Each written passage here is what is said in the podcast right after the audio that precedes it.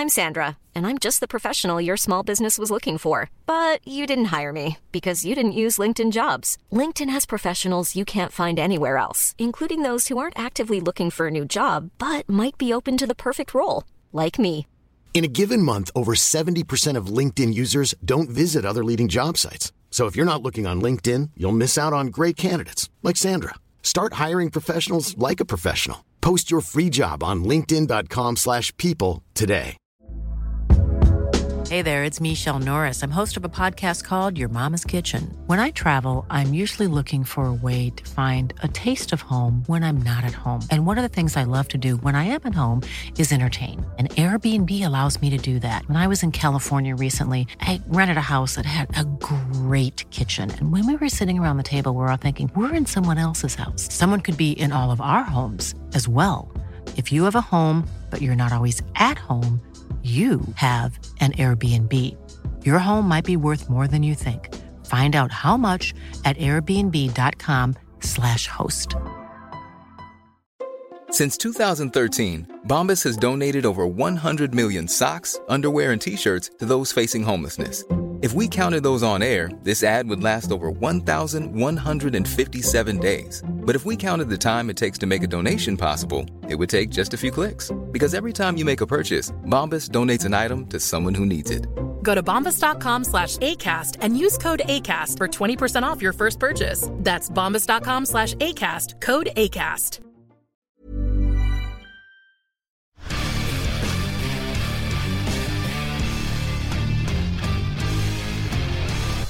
Jeg har ikke noen formaning til det. Men det er klart at jeg har jo eh, Jeg var jo her i 50-åra, Ja. og vi har jo lært noe underveis. Ja, Synes det hørtes ut som du sa de må huske på hvor de kommer ifra. ja hva, hva tror du jeg mente med det? Nei, det kan jo være noe av den klubbhistorien som du selv representerer, da. Ja, det er jo klart det. altså Rosenborg er jo ganske spesiell i Norge, da. Sånn så har jeg helt rett i det. Ja. du helt rett i noen ting som helst når Nils Arne Eggen snakker med deg. Ja, det var det eneste noen hadde rett mm, i i hele tatt. Det har jeg inntrykk av i dag. var Nils Arne Eggen i ordentlig storslag på Lerkendal. Det var så godt å se. Jeg har jo første dag på jobb etter å ha vært borte i fire uker. Forrige gang vi møtte Nils, så var han ikke eh, i kjempeslag, men i dag var han eh, i dag var han eh, Noen ganger kan han jo være litt sånn infam, nesten at han limer opp noen til veggen, og det fikk han til i dag òg. Ja. I dag var det Eurosport som fikk eh, så hatten passa vel Ja så da, ja da, men det, det, når Nils Arne er i det slaget der, så er han i hvert fall i slag. Eh, Ivar, hører rykter om at Hornland er på Fannrem jevnt for tida nå? Ja, han har vært her noen ganger, og det tror jeg både har vært nyttig og lærerikt og fint for Nils Arne. Men Petter, er jo, altså bunnlinjen her er jo at det her var jo et, et bevis på at Nils Arne er helt gammelik seg og sånt, Petter. fordi vi var jo besøkte den rett før avduking av statuen. Da var han litt grøtete i stemmen første ti minutta. Fikk noen spørsmål rundt eh, formen hans, så fikk han drukket litt vann. Så ble han mer og mer gammelik seg etter hvert. I dag var han 110 igjen. Ja, han var eh, Bortsett fra at han sitter i rullestol, da, men det er jo fysisk. Det får han ikke gjort noe med. Nei da, så han var helt nydelig, rett og slett. Så det, det er artig for oss som har jobba med han i 20 år, og så er det fortsatt litt skummelt for dem som ikke har jobba med han lenger enn kanskje bare noen uker. Åssen er uh, relasjonen mellom deg og Nils? Nei, den eh, som, som bestandig vært veldig fin. Ja. Vi har et godt forhold og snakker ganske mye. Uh, og Ivar var på trening i dag, du òg, men eh, du snakka ikke med Nils Arne i dag. Du fokuserte på Maribor-matchen. Ja, for så vidt. Jeg fokuserte egentlig på Skulle ha et møte med, med Stig Inge og treneren, og så skulle vi okay. overvære neste trekning, vet du, som var hardt to. Ja. Ja, den uh, trekninga som vi ikke trenger å snakke om, tenker Ja, jeg. nei, den eh, blir jo ikke aktuell, men det var, må følge med, da. Det var ikke noe dårlig trekning av den vi ikke Nei, skal snakke om. nei, eh, eh, Nei, vi skal ikke snakke om den. Nei. Nei, uh, ok. Um, den første starta på jobb igjen i dag, altså ordentlig jobb, ja, og sitter her med det bredeste gliset av alle sammen. For styreleder Ivar Koteng, Maribor, er en liten hump i veien. Så drømmetrekning da med Dinamo Zagreb eller noe ungarsk åpent mål til 300 millioner, det. Ja, det kan du si. Det, er gode fotballag vi skal spille mot. Eh, cirka på nivå med Bate, tror jeg tenker alle han der. Ja. Eh, vi må være gode, og da har vi en fair sjanse. Det er en stund siden vi har hatt så fair sjanse. Ja. Ja, for jeg leste oss, på, leste oss opp litt på Zagreb etterpå, Petter, og det er ikke noe dårlig fotballag, men det er, som, det er jo som jeg prøver å få Ivar ut på her, altså det, er jo, det kunne jo ikke blitt bedre trekning. Nei, jeg har fått god hjelp av øh, de varme og kalde kulene i bollene til Uefa nå. Det, nei da, det har ikke, men fleip til side, som Ivar sier òg. Nå i år har Rosenborg en reell og god sjanse. Mm. Øh, Hvis de klarer å spille så god fotball som de kan spille, så er det muligheter. Og det er jo superartig for dem som følger Rosenborg. Da er det 300 millioner, Ivar. Det er jo det. Ja, det er mye penger. Uh, utvilsomt veldig mye penger. Men eh, det er jo mye penger å bli slått ut i, i playoffen òg. Ja. Så det, det er mye penger uansett. Men uh, det er Nei da, det er først og fremst artig sportslig, men selvfølgelig og supert at man kan tjene så mye penger. Skal snakke litt om det, da, men eh, Ivar sa jo til oss etter kampen på onsdag at han så ca. et kvarter av kampen. Resten var han bare nervøs. så Vi får nå se hvordan det blir på nede. Du skal til Slovenia og se hvordan det blir der. Eh, Den andre, det blir da deg, Petter. Du er også tilbake i sommerferie i dag. Dere er synkron, du og Koteng her. Eh, Du prøvde å selge meg noe røyefisking og sånn du skulle snakke om først her, men eh, glem det. Det er en annen, det er naturpodkasten. For det, i stad ble du, Petter Rasmus, oppringt av gresk radio for å ha ekspert på Molde. I alle dager det ringte deg for at du skulle snakke om Molde mot Aris. Hva, hva er dette? Hva, er, hva foregår?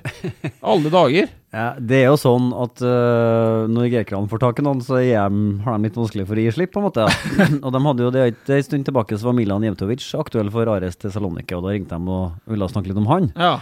Og så nå har de jo funnet at Rosenborg og Molde er ganske nærme hverandre, og det er i hvert fall i den samme ligaen. Kikker på kartet, ja. Ja, så de mente at når jeg kunne litt om Rosenborg, så kunne jeg sikkert også nok om Molde til at jeg kunne i hvert fall være med og snakke med om det på radioen. ja. Hva sa du, da? Jeg sa at det ikke bestandig er så fullt på tribunen der. eh, og så sa jeg at de i år har vært et ordentlig godt fotballag, som ser ut som de norske mesterne eh, Ja. så langt. Og så Sa du det? Ja. De har jo gjort det så langt. Okay. De leder jo ligaen, så det, de har jo det. Og så sa jeg Hadde ikke behøvd å si det, da.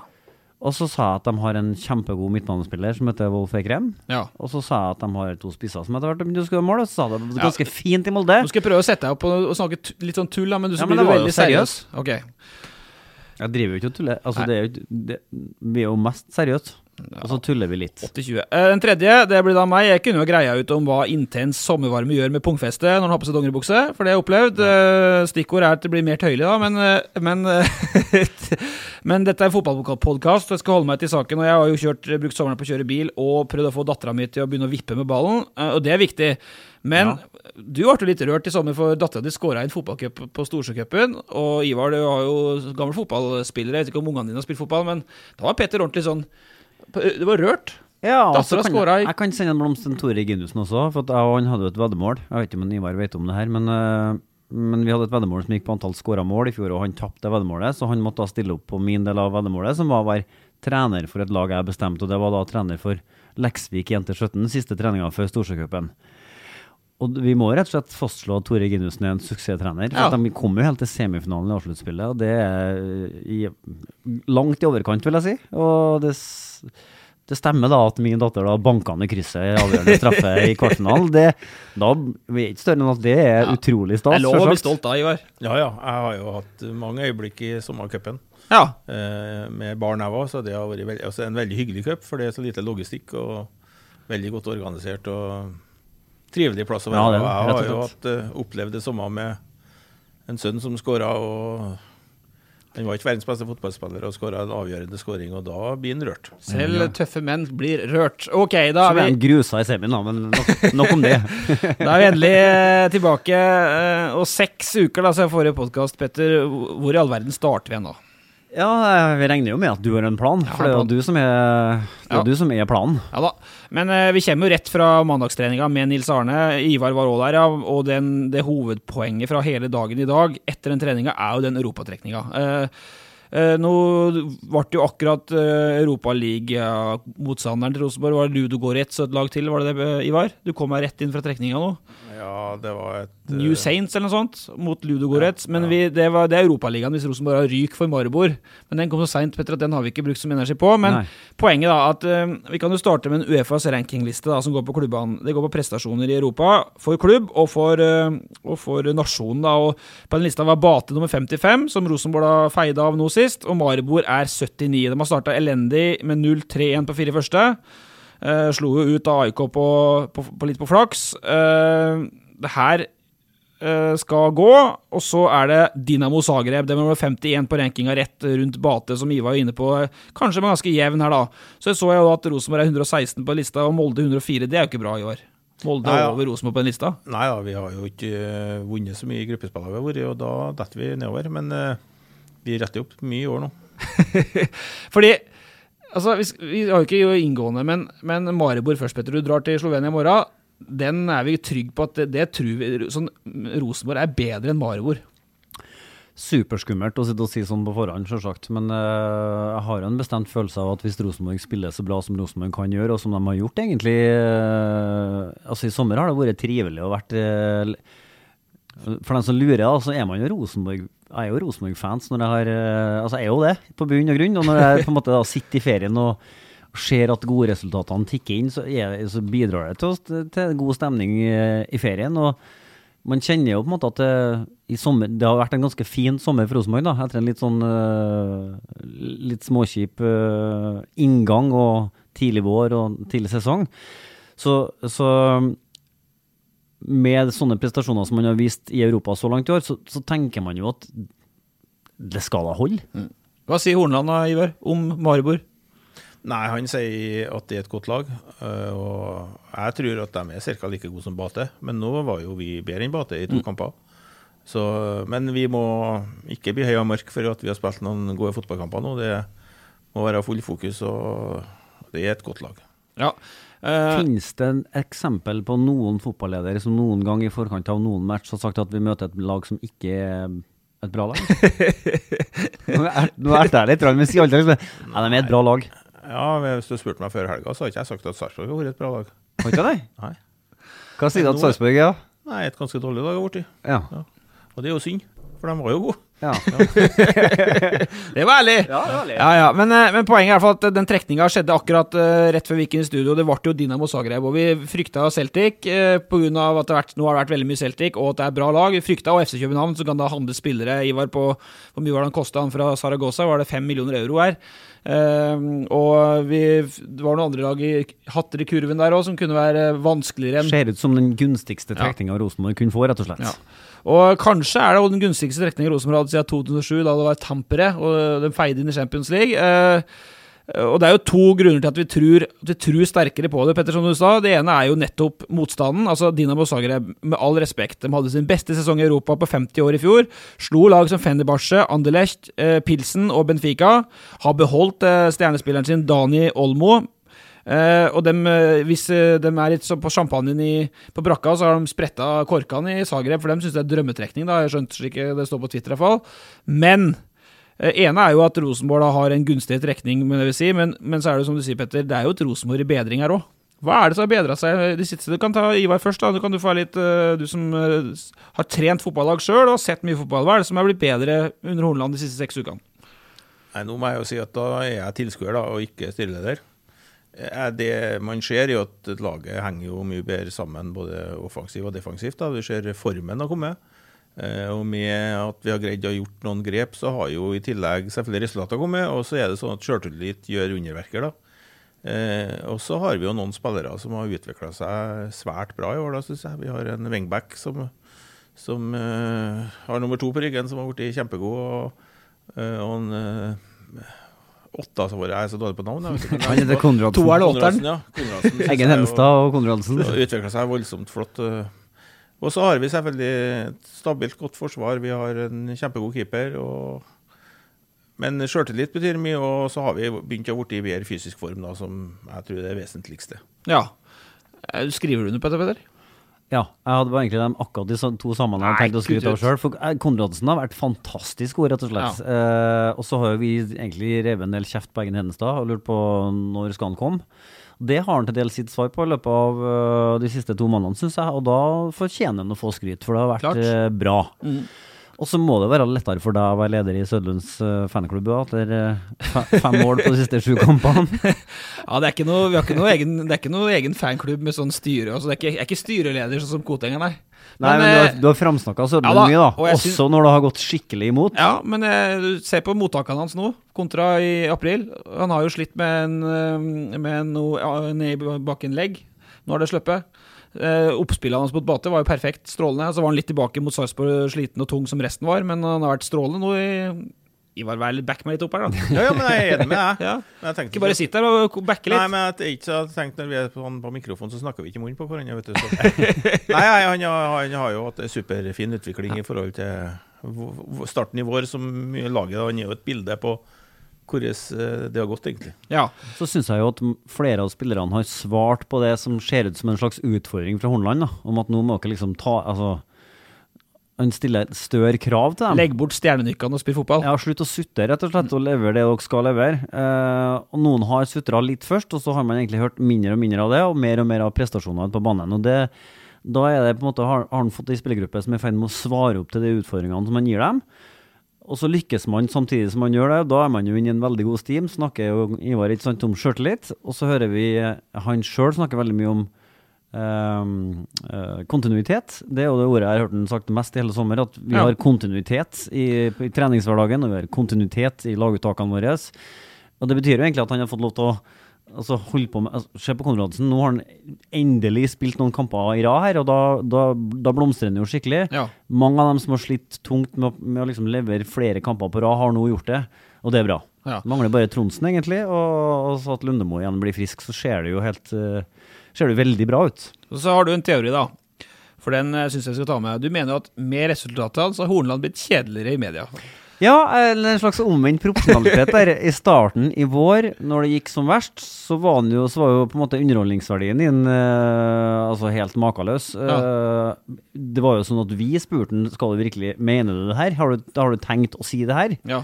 Har du tatt frem storøksa nå igjen, liksom? Han gikk med sånn pisk på ryggen hele tida. Ja, han gikk med en pisk på ryggen. han gjorde det. Og, øh, så til de grader at vi lurte oss Altså, vi, vi spekulerte jo på hva er det her. Mens nå i det siste så er han s- så er det altså, Med kjedelig så mener jeg jo ikke kjedelig, men det er litt mer sånn forutsigbart hva han svarer. Ja. eh, og litt mer sånn standardiserte fraseaktig. Uh, mer sånn gjenkjennbart fra gang til gang. Han sier omtrent det samme hver gang. Eh, og da presterer laget bedre. Jeg fikk eh, innspill fra svigerforeldrene Kan være tilfeldig, men så, det er iallfall en observasjon. Fikk innspill fra svigerforeldrene mine her. Jeg mener at den har fått litt mer eh, farge og litt mer litt, litt sånn mer, kanskje litt mer kjøtt i ansiktet. Og det kan være et resultat av gode resultater. Jeg har konfrontert Horneland med det. Men det er jo Han var ikke sånn helt enig, da. Men Ivar, det er jo Jeg, tror sånn ikke- at jeg, jeg kan ikke si jeg tror ikke den har lagt på seg, men det har vært sommer og sol, da. Så det er jo ikke uvanlig at den får litt farge. Og så er det heller ikke så uvanlig at en, en som er ansvarlig leder for noen ting som ikke funker så bra, blir litt prega av situasjonen. Og når det da begynner å gå bedre, så, så vil jo det sette sitt preg på hele legemet. Men er det, er det den Horneland som du ansatte som du fortsatt ser? Altså Har den forandra seg på noe vis? Vi sa jo vi gir deg tre måneder, så er du en helt annen mann. Sånn er det å være Rosenborg-trener. Du blir ofte spist opp. Er det samme mann du ser nå som den du ansatte, eller? Ja, uten tvil. Han er utrolig forutsigbar i det viset at han er veldig ærlig og profesjonell eh, og direkte. Eh, Og det er sånn han har vært fra dag én. Eh, Det er jo bestandig en stor risiko når du skifter trener, om han er den treneren vi håper det, og det er det denne gangen. Ja. Slik at vi har jo en, en trener som har stått i stormen veldig lenge og vært superflink til det. Han, han, han ville jo ikke være hovedtrener i Rosenborg pga. bl.a. sånne ting. da. Og det har han jo vært veldig flink til. Så han har vært, vi er svært fornøyd med han. Og vi tror at det her blir veldig bra, og vi kan holde på en stund og bygge lag. Ja. Men uh, dere er nummer seks vi skal ta ta, for at, eh, vi skal snakke mye om framtida, Ivar. For det er det, det som det handler om. En, uh, men vi har jo vært borte i seks uker, vi òg. Vi, vi gnager jo bare ting som en styreleder i Rosenborg blir oppgitt av i, i media òg, da. Men vi skal ta en kjapp recap. For nå er Rosenborg akkurat nå er det nummer seks, men det er jo nå vant jo Molde i går, da Rosenborg spilte uavgjort på lørdag, så nå er det jo den, det gapet litt lenger igjen, Petter. Det er jo på ingen måte over. men men eh, det er videre i Europa, og det er et helt annet som vi snakka mye om nå, helt annet uh, trøkk i spillet eh, til Rosenborg. Og, og, og Så det liksom Akkurat nå skinner sola litt over Lerkendal igjen. Men for å ta en kjapp recap altså, Det er lett å bli historieløs. Det er jo noen måneder siden det starta 4-3 mot Slavia Praha. Husker du det? Så gikk den over til 4-4-1-1, 4-4-2. Fikk ikke resultater. Så endra han igjen i pausen mot Stabæk. Det var du som var på Nadderud, Petter. Eh, Tapte den kampen, men valgte å stå i det. Eh, fantastisk eh, svak mot Rørvik i cupen. Og så snakka vi litt om det i livesendinga mot Tiller i cupen, at allerede nå er det litt forbedring eh, i angrepsspillet. Og da snakka vi om mot Tiller i cupen, og så har det gått eh, gradvis bedre. Så har hatt sentrale skader og måtte brukt tid på å bygge opp laget igjen. I tillegg har vi hatt Bentner-saken i en periode der, som kulminerte i mai. Jeg vet ikke, kan, kan du si noe om de ryktene du hører om Bentner og ut nå, Petter? Det er jo, jeg vet ikke om det er noen realitetsendring, men eh, jeg har et inntrykk av at han var her i Trondheim forrige Vi så jo at han var her i Trondheim forrige uke. Ja. Det kom jo et lite livstegn eh, på Instagram. Det er jo stort sett der vi ser han, i små lynglimt. Uh, jeg har jo et slags inntrykk av at han på en måte har rydda seg ut av Trondheim. Ja. men eh, utover det så, så hviskes det jo litt om klubber. Altså, vi eh, Jeg snakka jo med han sjøl sist gang han var på trening, og så spurte liksom ja, er det noe som skjer rundt deg. Ja, det var mange klubber som eh, Det var liksom ting på gang. Så sier jeg, men det, det er ikke inntrykket vi får når vi snakker med Rosenborg-hold. Der er det mer at det er stilt, det er iallfall det som blir sagt offentlig. Ja ja, så sier han at jeg sier det jo ikke til Rosenborg, eh, hvis det er klubber som er interessert. Men siste lille dryppet nå var jo Israel. Ja. Eh, og jeg tenker jo at psykologien til en mann som Niklas Bentner, det er at øh, hvis han bytter beite, bytter land, bytter liga, så kommer ikke han f.eks. å gå til Israel for å spille for et lag som, som liksom kjemper for å overleve i ligaen. Da skal han inn på et av de topplagene i Israel, fordi at han er Niklas Bentner. Eh, Så det landet han da til slutt velger, hvis han har mulighet til å velge noe land, det vet vi jo ikke. Eh, Vi vet jo ikke om noe konkret tilbud og noe konkret interesse for han, men hvis det skulle være sånn, så vil jeg jo tro at han langt å foretrekke vil velge et lag som, som på en måte er in contention til, en eller annen, eh, til et eller annet seriemesterskap. Da blir det jo fort noe Mak- Makabi Haifa eller Makabi Tel Aviv. Radio Pritcha sitt Tel Aviv. Men eh, du skal ikke snakke mye om det, for du snakka om det etter Men kampen det der er syltynt, altså. Ja. Vi aldri hadde, ville aldri ha skrevet det i en sak, men eh, Nå nevnte du det. nå har jeg nå sagt det. i hvert Name-droppa. Israel. Men, men Ivar, du snakka litt om det etter cupkampen, eller etter kampen mot Bate for, på TV til oss. Men, men uh, intensjonen er vel kanskje at, uh, at Rosenborg går inn i høsten uten Bentner i, i, tro, i så, fysisk i troppen nå? Ja, det tror jeg jo det er kanskje både Bentner og vi håper. Ja. At det skal bli sånn. Men eh, jeg nytter ikke å spå om overgangsvinduet, så det får vi se. ja. Jeg har jo ikke hørt noe av de ryktene som han driver og sprer her. Nei, nei. Den, eh, Eh, er Nummer ikke, to her nå. Men det er ikke alltid han nummer to Han treffer jo ganske ofte òg, skjønner så det kan være noe i det der. Men, men, eh, men, altså- hva har det å si for, for økonomien at det skjer i sommer kontra ut sesongen der, da? Nei, Det betyr selvfølgelig litt. Da mister vi et hardt års driftskostnader på den, og det er jo bra. Ja. Ja. Så det, det, det ligger litt der. Og nå er jo det, det som ble sagt i, i forbindelse med da vi skrev i mai, var jo at uh, i løpet av sommer skal det skje noe, sa Bjørneby. Men nå, det var bare en stopp i, i stopp- For jeg har et, en ting Ja? Bare kjapt, da. The point of no return er jo passert for lenge siden. Ja det for meg er det helt umulig å se for seg at han skal komme tilbake på Lerkendal og bli en del av treningsgruppa til Hornland igjen. Eh, Det kan, jeg, det kan jeg virkelig ikke forstå kan skje. Selv om han formelt sett har kontrakt med Rosenborg ut året, så, så framstår det som en ren umulighet. Men det vi snakker om nå er jo hvorvidt han finner seg klubb, eller om han går ut kontraktstida og kanskje bare legger opp, eller noe sånt. Men du har klar, du, din klare tanke er at han skal Eller det du hørte, at han Klare signaler på at. Niklas Bentner har planer om å fortsette fotballspiller, og at han har mulighet til det. Og at han angivelig skal ha takka nei til noen tilbud allerede. Okay. Og det er mentale for det det er verdt. Men eh, Og så har vi det der møtet som du da Petter lå i buskene etter 16. mai-tapet for Haugesund. Fordi da var det kulminerte. Da hadde vi hatt Molde-tap og sånne ting, og så har det snudd veldig etter det. Vi skal snakke mye om det, ja, men kan du si noe om hva som skjedde i det møtet, Ivar, bak lukka dører? Var det slik at det nesten kunne vært over da? Nei, det var ikke et, Det var en frustrert trener Ja. og en litt frustrert klubb. Ja. Men mest frustrert trenerduo, da. ja. eh, Over eh, situasjonen som den var. Og det snakka vi litt om, og tok det med ro. Men det var ikke slik at eh, Hornland den gangen sa at eh, dette får jeg ikke til, Ivar? Eller? det, det tror jeg nok han sa. Ja. Men uh, man sier jo mye. ja. Ja. Så han sa det, men Ja. dere sa at dere backa han, eller hva foregikk? Dere backa han og sa Nei, at dette får vi til? Nei, vi snakka om situasjonen og hva som uh, At vi måtte være tålmodige og prøve å få til det, fordi at vi har tro på at det skulle gå an å få det til. Ja. Og, Men det du sier, er egentlig at du medgir litt at, at Hornland den gangen nesten kasta korta litt, altså. nei, det var dramatisk, men at Ja. sa at det her tror ikke jeg får til, det tror jeg han sa. Ja. Ja. Men eh, du vet nå hvordan det er når en er frustrert, så sier man jo ja. ting som man føler der og da. Men vi hadde jo en prat med Rune Bratseth og Fredrik Vinsnes og i de tider, og da var de veldig tydelige på backinga på Hornland, og der, der har dere i styret vært sånn Ja, ja, oi. nådeløs hele veien. Har, vært, har du vært usikker på prosjekt Hornland? Men var du usikker den 16. mai når du sier at eh, han i det møtet var usikker sjøl, da? Nei. Eh, Da har vi jo allerede lært han å kjenne og skjønt at han var en veldig bra leder og en bra trener. Så det var bare et spørsmål om tid. Ja. Så, så vi var ikke usikre om e- eventuelt at han var det, men vi var ikke. Nei. Men uh, i den anledning så har jeg et par spørsmål som jeg lurer på. For du er jo styreleder, sant? styrets leder. Du skal være altså, leder. Det å være leder i en sånn situasjon hvor eh, For det har jeg tenkt mye på etter at vi møtte Rune og Vegard og Fredrik, så snakka de om at noe av det vanskeligste man kan gjøre, det er å ta grep når man er i medgang. Altså når vi er best i Norge, når vi vinner serien, og lell se at vi er nødt til å gjøre noe for å, bli, for å liksom ta oss et steg videre. Vi skal ikke snakke noen ting om Kåre nå, men allikevel. Det her med å ta et grep i form av å bytte trener for Rosenborg når man lell vinner serien, det lurer jeg litt på hvordan den prosessen pågår og pågikk. Jeg kan jo si sånn Generelt da, så er det jo sånn at når vi er et styre, så må vi bestandig ha mye lengre briller enn alle andre i klubben. da. Så vi må si at, eh, prøve å finne ut litt hvor, hva er målsettinga våre og hva er mulighetene våre. Og Hvis vi har en målsetting som ligger høyere enn mulighetene, så liksom, hva greier vi å få inn av ressurser som gjør at vi kommer dit?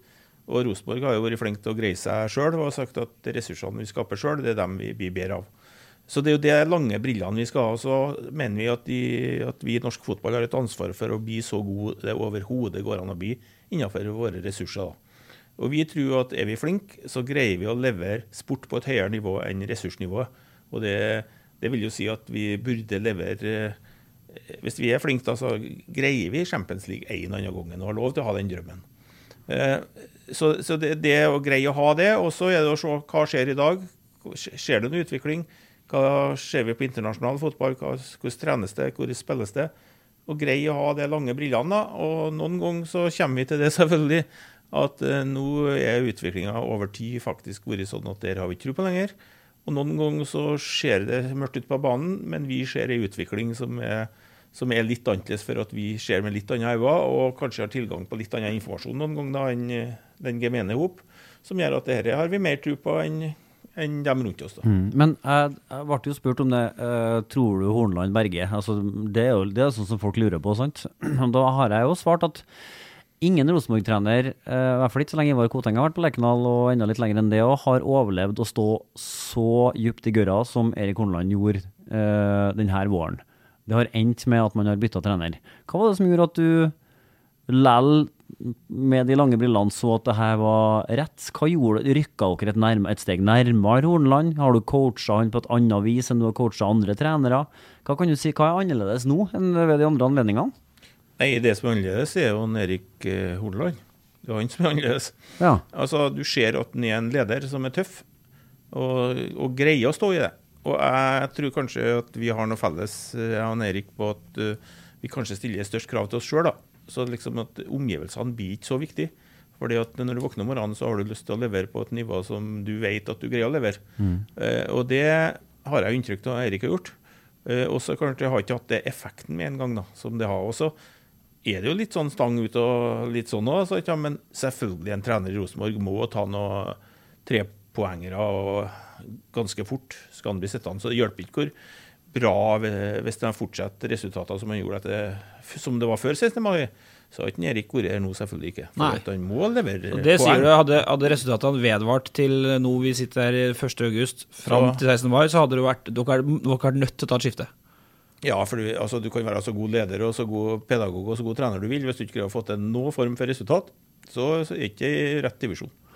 Så har jeg jo en annen generell betraktning er jo at jo lenger ned i gørra en Rosenborg-trener står, eh, jo større tendensen at han snakker med stadig færre folk. Altså man, eh, En trener i trøbbel på Lerkendal isolerer seg gjerne i et hjørne av garderoben og blir der og i stadig lengre perioder. Eh, gjorde dere noen ting eh, opp imot Erik Hornland denne gangen for at man skulle på en måte unngå det? At han skulle bli en liten øy i øya, eller en stat i staten på en måte? Var dere, Spilte dere styret nærmere Spilte du deg sjøl nærmere?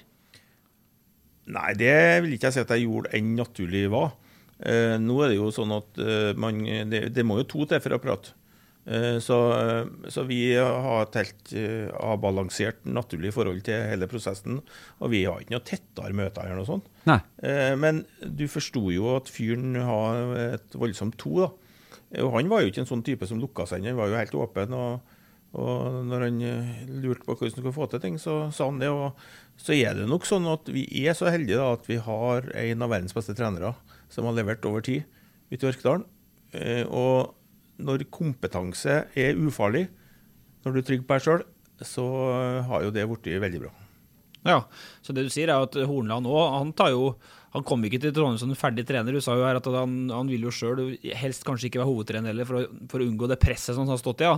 Men uh, han, han, kommer jo hit med voldsom entusiasme, en voldsom arbeidsinnsats, og han er jo i stand til å ta tøffe avgjørelser, som du sier, da, med bl.a. Bentner-avgjørelsen som han har tatt, uh, og Adek-Bentner-avgjørelsen for at han var for dårlig trent. Du ser åssen resultatet han har fått av det nå. Uh, men en veldig sånn gjenvinningsfotball, forsvarsorientert, veldig godt trent, men det rent 4-3-3 offensive samhandlingsmønsteret, der har han kanskje ting å gå på som han nå får putta på kompetanseboken sin av Nils Arne? da? Ja, og så er det jo ikke sånn at jeg tror både Eirik og, og, og styret tror at folk kan utvikle seg hele livet. da. Ja. Så jeg tror at han, han Eirik tror ikke jeg på noe vis tror han er ferdigutlært. Så jeg tror han, når han snur seg og ser på det som har skjedd nå kanskje første halvår, da, så har det vært en bratt lærekurve og ei erfaring som er vanskelig å få kjøpt for penger. Eh, så jeg tror at eh, det her bidrar til at både han og Rosenborg blir bedre. Så tror jeg òg Basert på det jeg har sett, så tenker jeg at det er en liten joker i det spillet her òg. Han heter Karl Oskar Rømmeland, som, som, i denne situasjonen for meg for virka som en veldig sånn fin partner å ha for Erik Horneland. Han er en voksen Nedpå fyr, da. Trygg, nedpå fyr. Eh, som virker han er god til å ta ut en litt sånn sunn distanse til jobben sin, der jeg på en måte kanskje mer oppfatter Horneland som en som kan stupe i det og være i fare for å drukne liksom, i, i, sin egen jobb. Så er Embeland litt mer sånn litt, sånn, litt kulere type. Eh, hva tenker du om den dynamikken mellom de to gubbene? Nei, Det tror jeg er svært bra. og Embeland har jo en voldsom fotballkunnskap. Eh, men jeg tror ikke du skal tro at han går og legger seg på sofaen når han det var ikke jeg mente heller. Han, de ser fotball døgnet rundt og analyserer og gjør utrolig til arbeid for å prøve å gjøre alt best mulig. Så var det noe med Tore Egidsen sa til oss sist òg, for nå vi jo, skal vi gå, egentlig gå videre. men det, Han sa jo at én uh, ting er at resultatet er dårlig. Men når du ser hvor, For jeg spurte om tillit til Hornland underveis i prosessen her. Og den kan jo svekkes av en mann som ikke har det navnet. I'm Sandra, and I'm just the professional your small business was looking for. But you didn't hire me because you didn't use LinkedIn jobs. LinkedIn has professionals you can't find anywhere else, including those who aren't actively looking for a new job but might be open to the perfect role, like me. In a given month, over 70% of LinkedIn users don't visit other leading job sites. So if you're not looking on LinkedIn, you'll miss out on great candidates like Sandra. Start hiring professionals like a professional. Post your free job on linkedin.com/people today. Hey there, it's Michelle Norris. I'm host of a podcast called Your Mama's Kitchen. When I travel, I'm usually looking for a way to find a taste of home when I'm not at home. And one of the things I love to do when I am at home is entertain. And Airbnb allows me to do that. When I was in California recently, I rented a house that had a great kitchen. And when we were sitting around the table, we we're all thinking, we're in someone else's house. Someone could be in all of our homes as well. If you have a home, but you're not always at home, you have an Airbnb. Your home might be worth more than you think. Find out how much at airbnb.com/slash host. Since 2013, Bombas has donated over 100 million socks, underwear, and t-shirts to those facing homelessness. If we counted those on air, this ad would last over 1,157 days. But if we counted the time it takes to make a donation possible, it would take just a few clicks. Because every time you make a purchase, Bombas donates an item to someone who needs it. Go to bombas.com slash ACAST and use code ACAST for 20% off your first purchase. That's bombas.com slash ACAST, code ACAST. When you need mealtime inspiration, it's worth shopping Kroger, where you'll find over 30,000 mouthwatering choices that excite your inner foodie. And no matter what tasty choice you make, you'll enjoy our everyday low prices, plus extra ways to save, like digital coupons worth over $600 each week. You can also save up to $1 off per gallon at the pump with fuel points. More savings and more inspiring flavors make shopping Kroger worth it every time. Kroger, fresh for everyone. Fuel restrictions apply.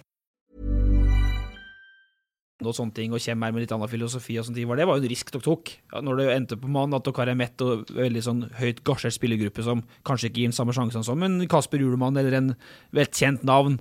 Men han, Tore sa jo når du ser en fyr som jobber så inn i helvete mye, så må du tro på det. Da, da blir det, lettere, det er lettere å bli med på det sjøl om det er motgang. Du kan jo si litt om hvor Du ser det kanskje tettere enn oss, men åssen er dagene hans? Jobber han hele døgnet rundt, eller åssen er dette der? Ja, han jobber Han begynner nå klokka åtte og holder jo på til jeg legger meg, i hvert fall. Så, Legger du deg på kveldene, da? nei, Etter fort. På NRK2? Det er sånn i halv seks, da. Nei, jeg, legger meg det sikkert sånn i elleve pluss minus. Tolv kanskje på sommeren. Eh, jeg sa at vi skulle ikke snakke noe om Kåre, men jeg skulle likevel smyge inn ett uh, spørsmål. For at nå, Han er jo tilbake igjen i manesjen uh, for Ostendig i Belgia, og du har sikkert fått med at han har fått en pangstart. Er du overraska over det? Han sta, starta jo med å slå uh, Anderlecht. Anderlecht eh, med gammel storstopper som ny fersk trener, og nå vant de igjen. Eh, hva tenker du om det? Nei, det syns jeg er helt supert. Ja. Han, eh, Kåre er jo en veldig hyggelig, flink fyr. Og eh, det kan jo hende at både Kåre og Rosenborg har lært litt på det her nå. Slik at eh, jeg håper jo en Kåre vinner alle kampene. Og gjør det bra. Han, eh, det overrasker meg ikke at eh, Kåre med, Kåre med sitt smittende humør eh, får ut en energi. Så, og så er det jo veldig hyggelig og artig for han å få ned skuldrene med en gang, og ikke få den starten han Horneland fikk. da. Ja. Så det er klart at eh, og, og Belgia er jo et organisert, godt fotballand. Så, så de har jo selvfølgelig orden i alt i klubben. Så jeg tror at Ja, Det eh, siste der vil nå vise seg. da. De, det er en tendens til at en viss turnover på trenersida der. da. Ja, ja, men det, det er jo fordi at de eh, kanskje hører på pressa noen ganger, da, vet du. Ja, okay. Det kan jo at de gjør det i Belgia. Ok, ok, ok. Og ikke i Rosenborg. Ok, men jeg, jeg prøver å ha en slags kronologi der, da. Eh, fordi at eh, vi gjør unna det som eh, har vært først, og så går vi videre. Men for jeg, vi kommer ikke utenom det, Ivar, heller. fordi at eh, da jeg og Petter hadde gått ut i ferie, så, og det sportslige begynte å bedre seg betraktelig, så, så retta jo kjernen kritikken litt vekk fra Hornland og over på sportslig leder Bjørneby. Og det, det brevet, Petter, hvor de da nærmest freda Hornland, men ønska å avskjedige Stig Inge. Eh, det var, virka for oss som da hadde ferie, at det var en ganske bevisst strategi av dere ikke å kommentere det brevet. For at det var det noen som sa noe om det i hele tatt. Det var vel kun eh, Stig Inge som nå sa det til Nei, oss på sendinga forrige onsdag. Jeg rakk så vidt å snakke med Horneland før jeg gikk ut i ferie, og Ja. han kommenterte det som sto om han sjøl. Og så sa han Stig Inge får ta seg av andre, og så ja, pekte man videre. Men de, derfra ut så ble det helt stilt. Men hvorfor det? Hvorfor ville dere ikke kommentere det, Ivar? Nei, altså vi kan jo ikke kommentere eh, hvem vi eventuelt skal sparke og ikke sparke i en fotballklubb. Det, det oppfatter jeg som helt selvfølgelig. Og så er det jo sånn at sportssjefen, styrelederen og treneren og daglig leder og alle kan jo til enhver tid bli flinkere. Og det kan helt sikkert Stig Inge òg, og teamet rundt han. Og vi kan bli flinkere på å få i spillere og selge spillere. Og det er jo utgangspunktet for hver arbeidsdag. Så sånn er det. Og så er det jo noen ganger sånn da at man skifter noen. Eh, Men hvis det vi skulle være i en situasjon at vi skulle gjøre det, så kan vi jo ikke kommentere det. Så, Nei. så eh, det blir veldig vanskelig å kommentere det. Og jeg fikk jo beskjed om å ikke kommentere det Ja. i brevet, så jeg hørte jo etter en liten stund. Nå er jeg jo her i dag. Men en ting er Men nå du har ikke kommentert selve brevet ennå? Nå bare snakket- Nei, men altså, Det er litt sånn metadiskusjon vi har nå. Vi kan ikke kommentere brevet. Altså at, at, en, at en, folk som lever for Rosenborg, har klare meninger om hvordan de ønsker å gjøre det. Det må vi bare akseptere at sånn er det. Og så får nå personalbehandlinga skje internt, og sånn som både lov og folkeskikk krever til oss. Eh, og så er det jo ikke sånn at vi kan kommentere om vi skal sparke noen eller ikke sparke noen. Det blir en helt umulig situasjon. Vi er avhengig av å gjøre god jobb hele tida, og det er en Stig Inge, og det er også jeg. For det er jo en litt uvanlig situasjon at, at, at supportergrupperinga kommer med et sånt krav. Eh, Det mest naturlige er jo at det går på treneren. sant? Det er, Ja. veldig sjelden, det er jo veldig veldig sjelden Hoftun hadde Han jo- ledere- hadde jo liggende Hoftun over seg fikk i Hoftun måtte gå. Ja, han hadde Han har det. jo forkortelse for det, han. Så lenge var jo han plaga. Ja. Så, så jeg tror ikke at vi Hva sa du? Han hadde har- HMG. Ja. Forkortelsen Hoftun må gå. HMG. Det var jo plakater rundt om byen her. Men, men Ja, poenget mitt er i hvert fall at, at til slutt så eh, Da var jo eh, supporterne ganske massive over tid, og da var det til slutt at det var noen, Jeg husker ikke om det var dagleder i Tove eller om det var noen i klubben eller Kåre kanskje, som sa at nå, må, nå er det nok. Nå har Hoftun fått nok. Eh, Men vi er kanskje ikke der på Stig Inge ennå. Det var en krusning, det her. Men eh, det var liksom ikke noe sånt at eh, dere følte for å gå ut og forsvare kritikken av en egen ansatt her, da? Eller? Nei, altså det, det jo, eh, Hvis man følger med her, så er det jo noen som får kritikk hver dag. Ja. Så det, det er litt sånn vanskelig. Når skal vi gjøre det, og noen skal vi ikke gjøre det. og uh, Nei, det, det, men det, det er jo ikke sånn at vi syns det er så hyggelig at uh, vi får brev om at den, folk syns vi skal slutte jobben vår. Vi ønsker jo selvfølgelig å gjøre god jobb og, og bli akseptert, men på annen side så er det så stor interesse i Rosenborg at det er jo 100 som mener at du gjør en svært dårlig jobb, minst hele tida. Ja. Uh, får vi til se åssen uh, det der er. Det overgangsvinduet står jo og, og, bik, og glipp, eller står på vidt gap nå. Står og vibrerer akkurat nå. Ja, vibrerer det. Ja, det det. Men jeg skal ta det, for jeg uh, bare spør deg, Petter, da, helt til slutt, for Ivar sitter her, og han, nå har vi snakka opp eh, Eirik eh, siste tida. Eh, eh, men er Rosenborg, som er nummer seks i ligaen, sjøl om hun er videre i Europa, kan vi bruke begrepet friskmelding nå? Kan vi endelig ta i bruk begrepet friskmelding nå? Eller er det fortsatt for langt bak i serien? Nei, hvis du kutter, altså hvis du kutter bakfra, da. Ja. Det, er det er jo faktisk en stund siden Hornland sjøl begynte å snakke om det. Se på hva som er formlaget i ligaen akkurat nå. Ja. Uh, og der er jo Rosenborg eh, høyt opp, sant. Uh, så det ser jo utrolig mye bedre ut enn det gjorde. Og så er jo fotball fryktelig ferskvare. Ja. Derfor prøvde jeg å ta det her i hele Ja, da, for å ikke glemme hva som skjedde. Så akkurat nå ser det, ser det jo veldig bra ut. Eh, Det er jo ikke noe kjempestas å spille eh, uavgjort mot eh, et fotballag som Ivar ikke mente var noe spesielt bra, da. Men, men det er klart, da er du supernærsynt igjen. Så hvis du tar på litt rommer i briller, så har det jo sett bra ut i sommer. Ivar, hva sier du? Er Rosenborg friskmeldt? Hvis det går an å bruke sånne begrep. Du liker sikkert ikke termen engang. Nei, jeg gjør det jo ikke, for at jeg, i min verden så har de aldri vært sjukmeldt. Så, så, men det er klart at jeg har jo sagt hele tida at det blir noen bumper på veien til å få til framgang. Ja. Og det sier seg sjøl når det skjedde det som har skjedd. Eh, og så får vi jo håp nå at vi ser at vi er på det nivået eller høyere videre framover. Men det er jo lett å Kan få en bump selvfølgelig igjen. Ja. Men, eh, men vi må regne med det. Og vi, det jeg skal love, er at det nivået her, og bedre, skal vi være hele neste sesong. eh, Og resten av sesongen her. Så jeg tror at Det var løftet sitt, det. ja, men altså, vi, vi må ha noen ambisjoner, og så ikke bestandig i går. Men det, vi må, vi må prøve å ha ingen eh, Hvis ikke vi blir utsatt for voldsomt mye skader eller noe sånt akkurat, så, så tror jeg vi skal greie det. Så er det klart at det med litt sånn overganger, det er jo ikke sånn at alt er avhengig av hvordan jobb han Stig Inge gjør. Det er økonomi, og det er andre klubber, og det Ja. er hvordan agenter som ringer oss. Det er utrolig mange tilfeldigheter. Og vi sitter jo en gang i vekka og prøver å se for oss hva vi ønsker og hva som kan skje, og det skjer jo aldri. Nei. Så faktorene er så mange. Det skjer aldri. Men eh, apropos, du sa neste år. For det, Petter, for det står overgangsvindu Ja, på neste tema. Bare smyg besmyge et lite spørsmål. Jeg har jo spurt Hornland om det, hvordan forholdet han har til ordet mellomsesong. Uh, han blir sint, uh, og det skummer litt i munnviken hans når han snakker om mellomsesong. Det vil ikke han høre snakk om. Dette er ingen mellomsesong. I Rosenborg så kan det ikke være noen mellomsesonger. Hvordan forholder du til ordet eh, da, i betydning et stykke unna seriegullaktig, ikke sant? Ja, nå, Hvis vi tar, kutter en fire-fem kamper i starten, der, så ligger det ikke så verst an. Jeg, jeg ikke, Vi har ikke sagt at vi ikke skal ta seriegull, men eh, det er jo ikke selvfølgelig at Rosenborg skal ta seriegull hvert år. Eh, når vi da tar hensyn til starten vi fikk, så er jo sjansen mindre i år, selvfølgelig. Og, og den plasseringa var. Men det er da ikke langt unna et seriegull.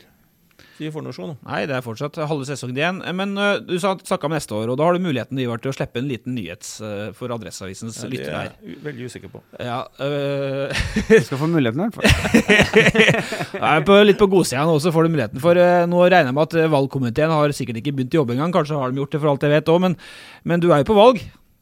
Og du vil jo selvfølgelig ha med deg eh, prosjektet Hornland videre inn i evigheten her, Ivar. Du stiller til gjenvalg, eller? Nei, det skal ikke jeg si at jeg gjør, men eh, det er jo minst to ting som skal til for at det skjer. Jaha.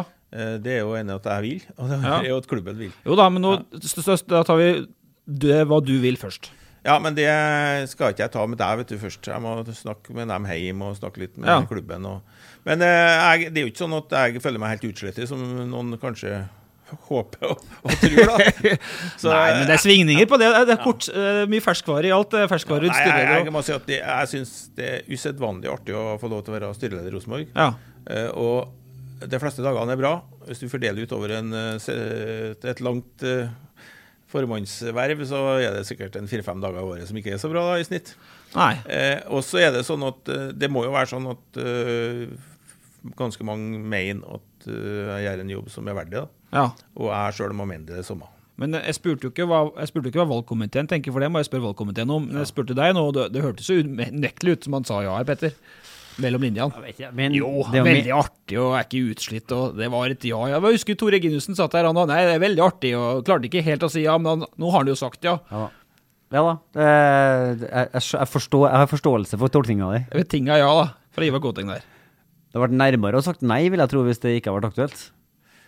Ja, men eh, nå er det jo sånn at jeg har jo igjen godt, godt over et halvår, da. Ja, men vi er Ja. fremme i skoa, vet du! Så det er liksom veien å stille der. Ja. Jeg ikke det. Det er viktig å posisjonere seg, vet du. Det er jo, Ja, det det er jo bankfolk som er ledige og alt mulig nå, så det begynner å bli kjedelig til det- Det, det kommer seg ikke til å gjøre.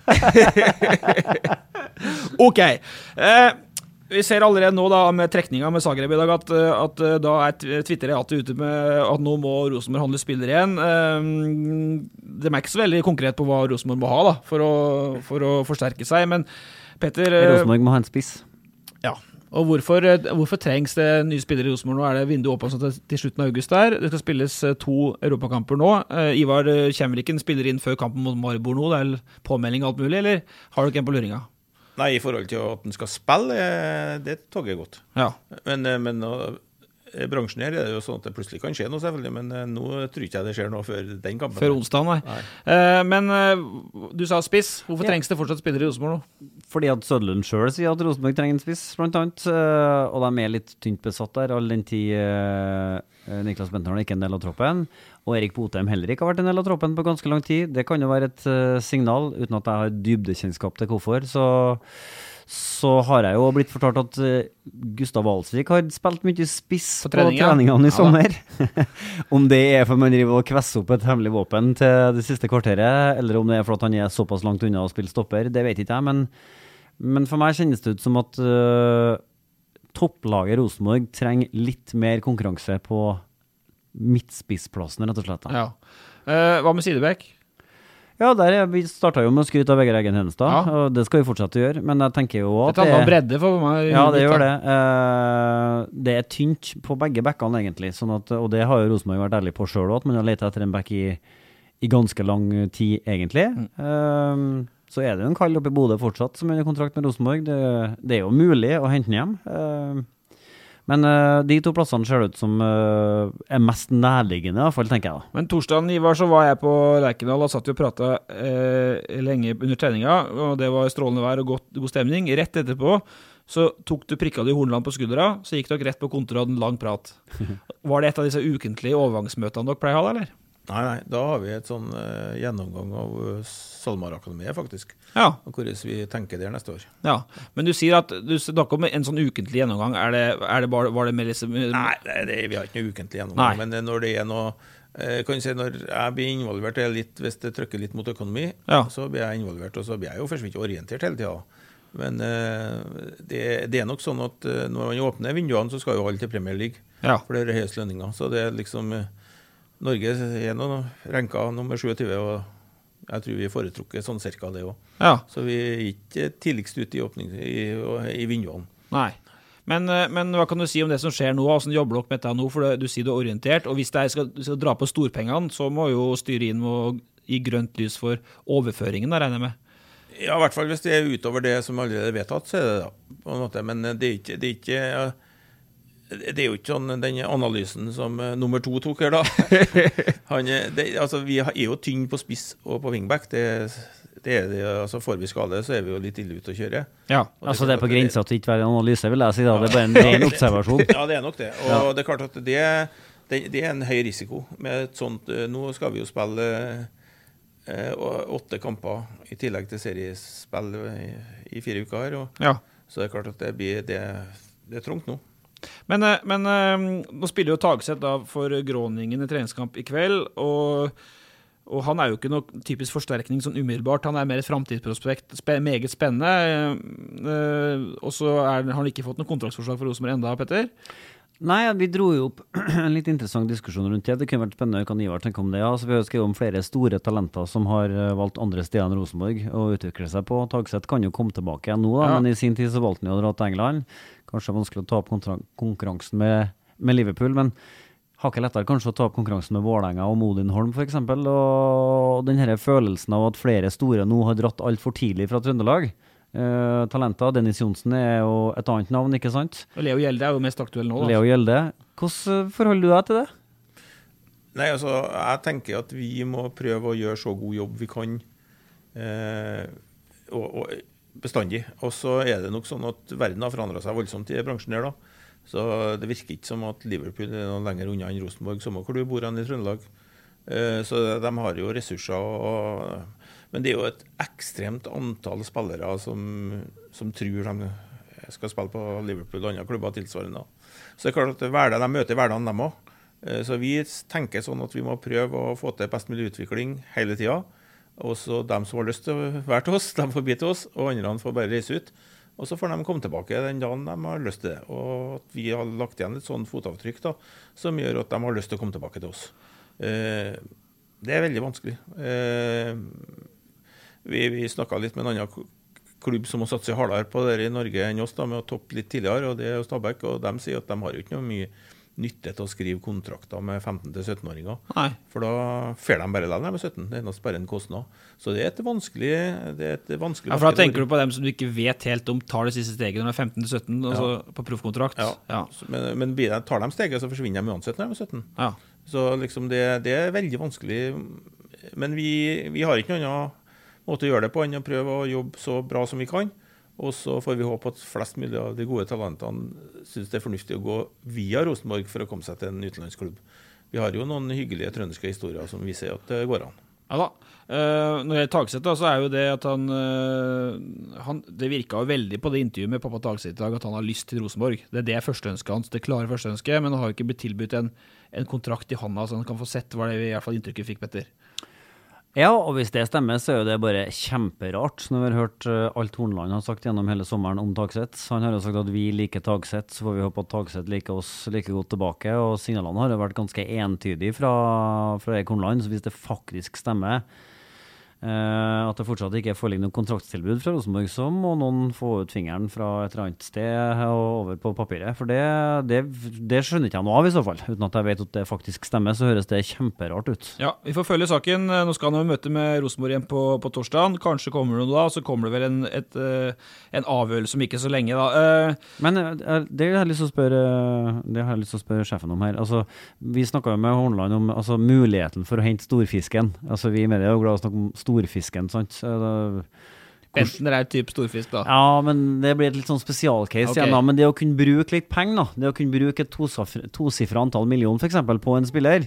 Er den muligheten fortsatt til stede, gitt en situasjon hvor Tove Mo Dyrhaug har vært ute og sagt at vi, nå må vi spare penger på sportslig, sant? så sier han ja, det tror jeg. Hvis den rette spilleren dukker opp. Stemmer det? Er det sånn at man fortsatt har øh, så mye å, å flekse med at det går an? Ja, det er ikke sånn at vi eh, i det vinduet her eh, er prega av at vi ikke har penger. Det er ikke sånn vi tenker. Nei. Så jeg tror ikke at det er begrensninga. Det, det er bare at eh, prisene Altså det som var 5 millioner for tre år siden, er kanskje 15 millioner nå. Så det er liksom en inflasjon i det markedet som har vært betydelig. Eh, Og så er det jo klart at vi har jo lyst til å gjøre den rette investeringa, så vi har jo scouta noen spillere. Eh, Så er det jo spørsmål om vi får dem tilgjengelig for oss. Så det, det er et eh, vanskelig arbeid som skal gå sammen. Men så har vi jo en tendens til å greie å få inn noen gode fotballspillere òg, Men som sagt, det er veldig vanskelig å spå. Ja. Så får vi se, da. Eh, Får se. Men eh, jeg tenker jo at eh, Birk Risa-saken står jo der den står. Det er jo litt uvisst å vite hva som skjer der. Han blir antageligvis veldig dyr, da. Som du snakker om inflasjon i pris, Ivar. Eh, Det var et rykte om, eh, om Lichbjørkan her. eh, Så det var jo på veldig overfladisk nivå, men det vi sjekka litt ut, og der har du ikke mm, Det er jo venstrebekken til Bodø-Glimt. Eh, Der har det ikke vært noen direkte konkret bevegelse, bevegelser. i hvert fall. Ivar, du kan jo være, du kan bare, du kan bare egentlig bare av, du kan jo være fasit du nå, hvis du vil, på eh, ryktebørsen der. Ja, Nå viser det seg at det er de som er størst på rykter, da. vet du. Så jeg har, jo mye av det de sier, har ikke jeg hørt sånn. Nei, nei, ikke sant. Ja. Det var jo, de har jo vært og kikka på Nustersundspissen Islamovic. eh, Litt usikker, skjønner jeg, på veien videre der. Eh, og så har det jo vært masse rykter sant, eh, om han Oviedo, han Costa Rica-bekken som hadde 40 000 pund i uka. Helt urealistisk at han skal havne her. Men han havna i FC København, Ivar, og det sier kanskje litt om forskjellene på hva dem kan tilby, og hva Rosenborg kan tilby akkurat nå, både med skatteregler og alt sånt. Men, men eh, de kunne jo ikke møtt i Champions League, og de flekser jo muskler nå, og så holder i overgangsmarkedet.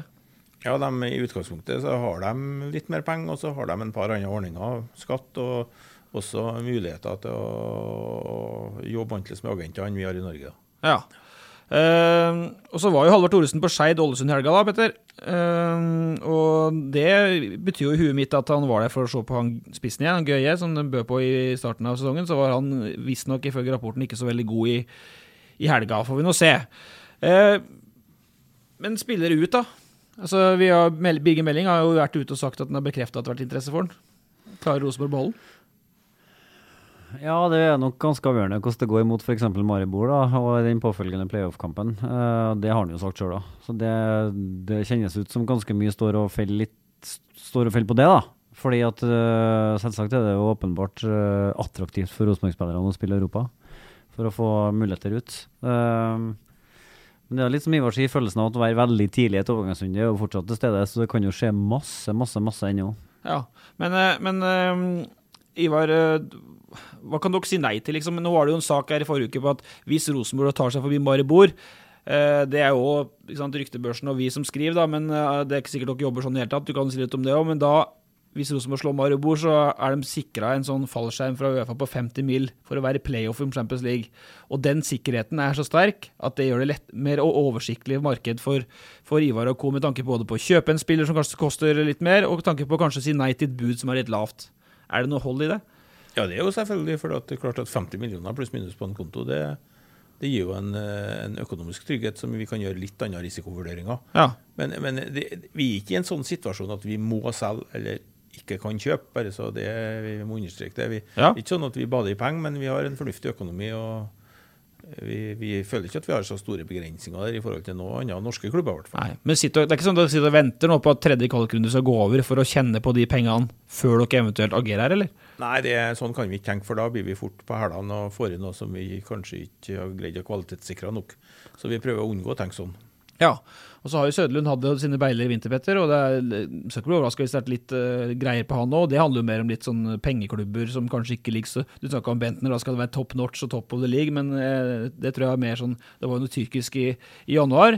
Kan fort være noe tilsvarende nå som kan tilby gode penger hvis de har bankgaranti. Og, Og det er vel det vi har diskutert de siste dagene på, på her. Ja, men så vet vi jo at det har vært interesse for Anders Johnsen tidligere. Nå har jo han slitt voldsomt med å liksom stable en serie gode kamper på rad her. Men du har en spiller som Pål André Helland også, som, eh, som på en måte nå har falt litt ut av førsteelveren og jobber litt for å komme seg inn. Han har jo veldig god merittliste. Ja. Eh, Kåre var jo interessert i å hente han til, til Belgia, og det, det kan fort være andre klubber i det samme sjiktet som tenker på, på samme viset. Og hvis Samuel Adegbenro fortsetter å drille og briljere igjen i Europa, så, så er det vel ikke noe sjokkerende om det skal dukke opp noen som syns han er en god fotballspiller òg. Eh, vi er straks ferdig med det her. Vi, vi begynner å nærme oss rundt, faktisk. eh, Fordi at eh, du har jo stilt mange av de gode spørsmålene du skulle stille Ivar i temaet Ivar Koteng. det har du stilt allerede. eh, ble ikke noe sang denne uka her da pga. pappaperm. Det får jo pappaperm-kisen ta kritikk på. Det er jo Vi skulle spille um, Åfjord-sangen i dag. Har du hørt den? Nei. Det er 'Nerve av stål'. Fortsatt ikke hørt den? Nei. Nei. Da kommer vi tilbake til den. Det er fortsatt Vuku som leder. eh, ja, det er det. Ja. Så har vi spurt, eh, for nå har vi snakka fortid mye, vi snakka nåtid. vi- Så har vi spurt eh, både mange andre både i Rosenborg og utenfor Rosenborg hva skal til for at eh, 2019-sesongen nå blir god. Ivar, du kan få sjansen til å svare litt på det du òg. Hva skal til for at du sitter igjen i desember med, med Er det sånn eggelikør du drikker på julaften? Kose deg. Hva skal til for at 2019-sesongen har vært god? Nei, jeg vil si at vi har hatt framgang, og det har vi allerede hatt. Eh, betydelig framgang, og fortsett den. Eh, har mulighet til å spille Europa neste år. Og hvis vi greier i tillegg å komme oss i et sluttspill i år, da, så syns jeg det har vært svært bra. Ja. Kan ikke du forklare litt hva du mener med betydelig framgang? For jeg ser det er mange supportere som blir voldsomt provosert av å høre deg si For du har sagt det en gang før òg, det er ikke første gang du sier det, at du mener at dere er i framgang. Hvordan kan du si det når dere ligger der dere ligger på tabellen? Hva, er det? hva mener du egentlig med det? Det er så enkelt at hvis du ser hvordan tabellen har blitt til, så tapte vi begynnelsen, og så vunnet vi på slutten. Og hvis ikke, Det ser jo du òg. Ja, det er klart, jeg ser jo det. Ja. Men hvordan kan du da vite du at man er betydelig da- bedre? Hvis du da bruker tabellen, enten må du bruke den eller ikke bruke den. Ja. Hvis du bruker tabellen, så er det veldig enkelt å regne ut at vi har blitt betydelig bedre. Det er bare å ta første kampene og se hva vi greide da. Så, kan du, så er det er det jo kjempeenkelt, det. Jo, men det er et snedig styringsverktøy. For du Ja, kan men det er er si du som styrer av det. Jeg, vi styres ikke av det. Nei, det er derfor jeg spør deg. Hvorfor kan du si at dere har blitt betydelig bedre? Vi ser det hva som foregår på banen, og så ser vi hva som foregår utenom banen. Og så summen av det ser vi at vi har blitt mye bedre. Ja. Okay. Det er ikke så veldig konkret, egentlig, det svaret du skjønner. Det er at det er mange som fortsatt lurer på hva du egentlig mener. Ja, men uh, jeg er jo ikke kanskje verdens beste pedagog til å forklare det. men uh, sånn er det nå. Ja, ja, ja. Men Men, Rosenborg altså- mener, og du mener, at dere er betydelig bedre nå enn på samme tidspunkt i fjor. Nei, det har ikke jeg sagt. Det var ikke så betydelig bedre, sa du? Ja, Men ikke på samme tidspunkt i fjor. Ah, nei. det har jeg ikke å blande inn i det hele tatt. En, når da? Når er det liksom Altså, målet? vi, vi skal bli betydelig bedre enn vi har vært. Og nå starta vi veldig dårlig og har blitt betydelig bedre i år. Eh, Jeg ser at en fysikk vi var gjennom hva jeg syns har blitt bedre. Det kan jeg gjenta, selvfølgelig, men det husker vi jo på. Ja. Eh, Og at vi ser en stigning, og den tror jeg vi fortsetter på. Akkurat det er jo en ganske viktig presisering når du sier at dere har blitt betydelig bedre. Så mener du ja, ja jamført med hvordan dere var på starten av sesongen. For jeg tror det er veldig mange som leser det utsagnet om at vi er betydelig bedre, og, og de da automatisk sammenligner med det som f.eks. var i fjor, ikke sant? Ja, men- og at det da blir vanskeligere å forstå hva du egentlig mener. Ja, Hvis en da setter det sammen med en setning og, som jeg har sagt at det her tar tre år på å bli veldig god, så er det et hardt arbeid som gjøres over hver dag bestandig. Ja. Og da tror vi at vi har en mulighet til å ta ut det potensialet som vi har snakka om før, da. Ja. Så god som det går an å bli med våre midler. Og det er målet vårt, og på den veien syns vi vi er. Og vi ser en betydelig framgang, selv om ikke alle gjør det. Så gjør mange av oss det. Eh, så vi tror at eh, det skal bli bra.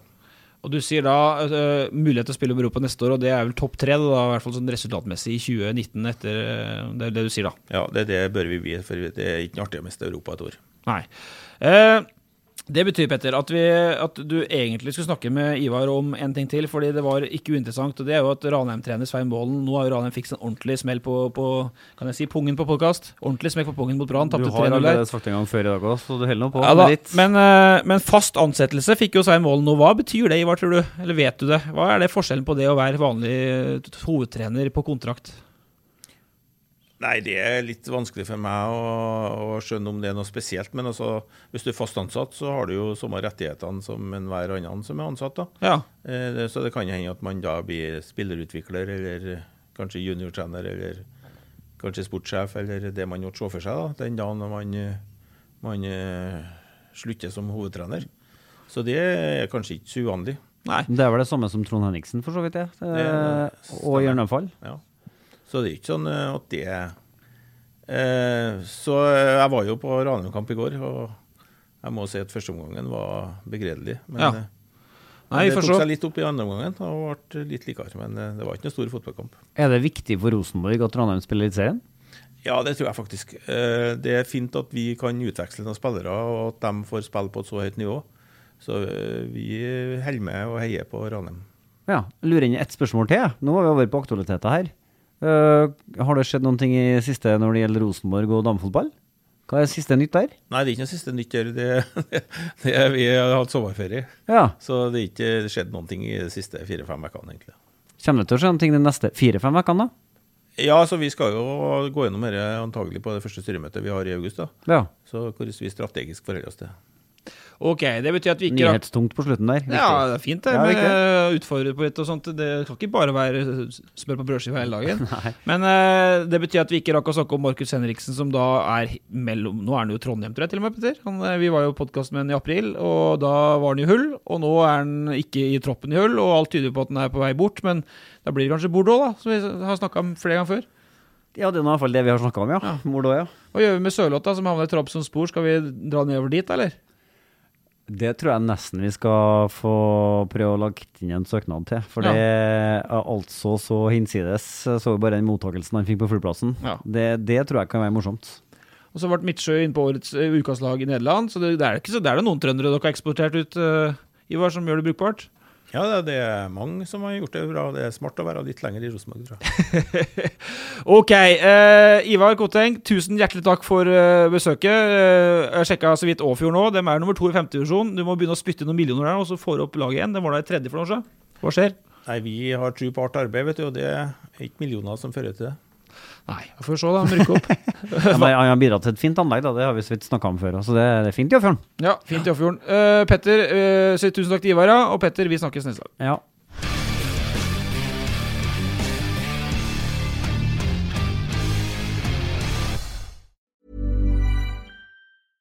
Imagine the softest sheets you've ever felt. Now imagine them getting even softer over time. That's what you'll feel with Bowl and Branch's organic cotton sheets. In a recent customer survey, 96% replied that Bowl and Branch sheets get softer with every wash. Start getting your best night's sleep in these sheets that get softer and softer for years to come. Try their sheets with a 30-night guarantee. Plus, get 15% off your first order at bowlandbranch.com. Code BUTTERY. Exclusions apply. See site for details. When you make decisions for your company, you look for the no-brainers. And if you have a lot of mailing to do, stamps.com is the ultimate no-brainer. It streamlines your processes to make your business more efficient, which makes you less busy. Mail checks, invoices, legal documents, and everything you need to keep your business running with stamps.com. Seamlessly connect with every major marketplace and shopping cart. Schedule package pickups and see your cheapest and fastest shipping options from different carriers. With rates up to 89% off USPS and UPS rates. And with the Stamps.com mobile app, you can take care of mailing and shipping wherever you are. Make the same no-brainer decision as over 1 million other businesses with Stamps.com. Sign up with Code PROGRAM for a four-week trial, plus free postage and a free digital scale. No long-term commitments or contracts. That's Stamps.com. Code PROGRAM.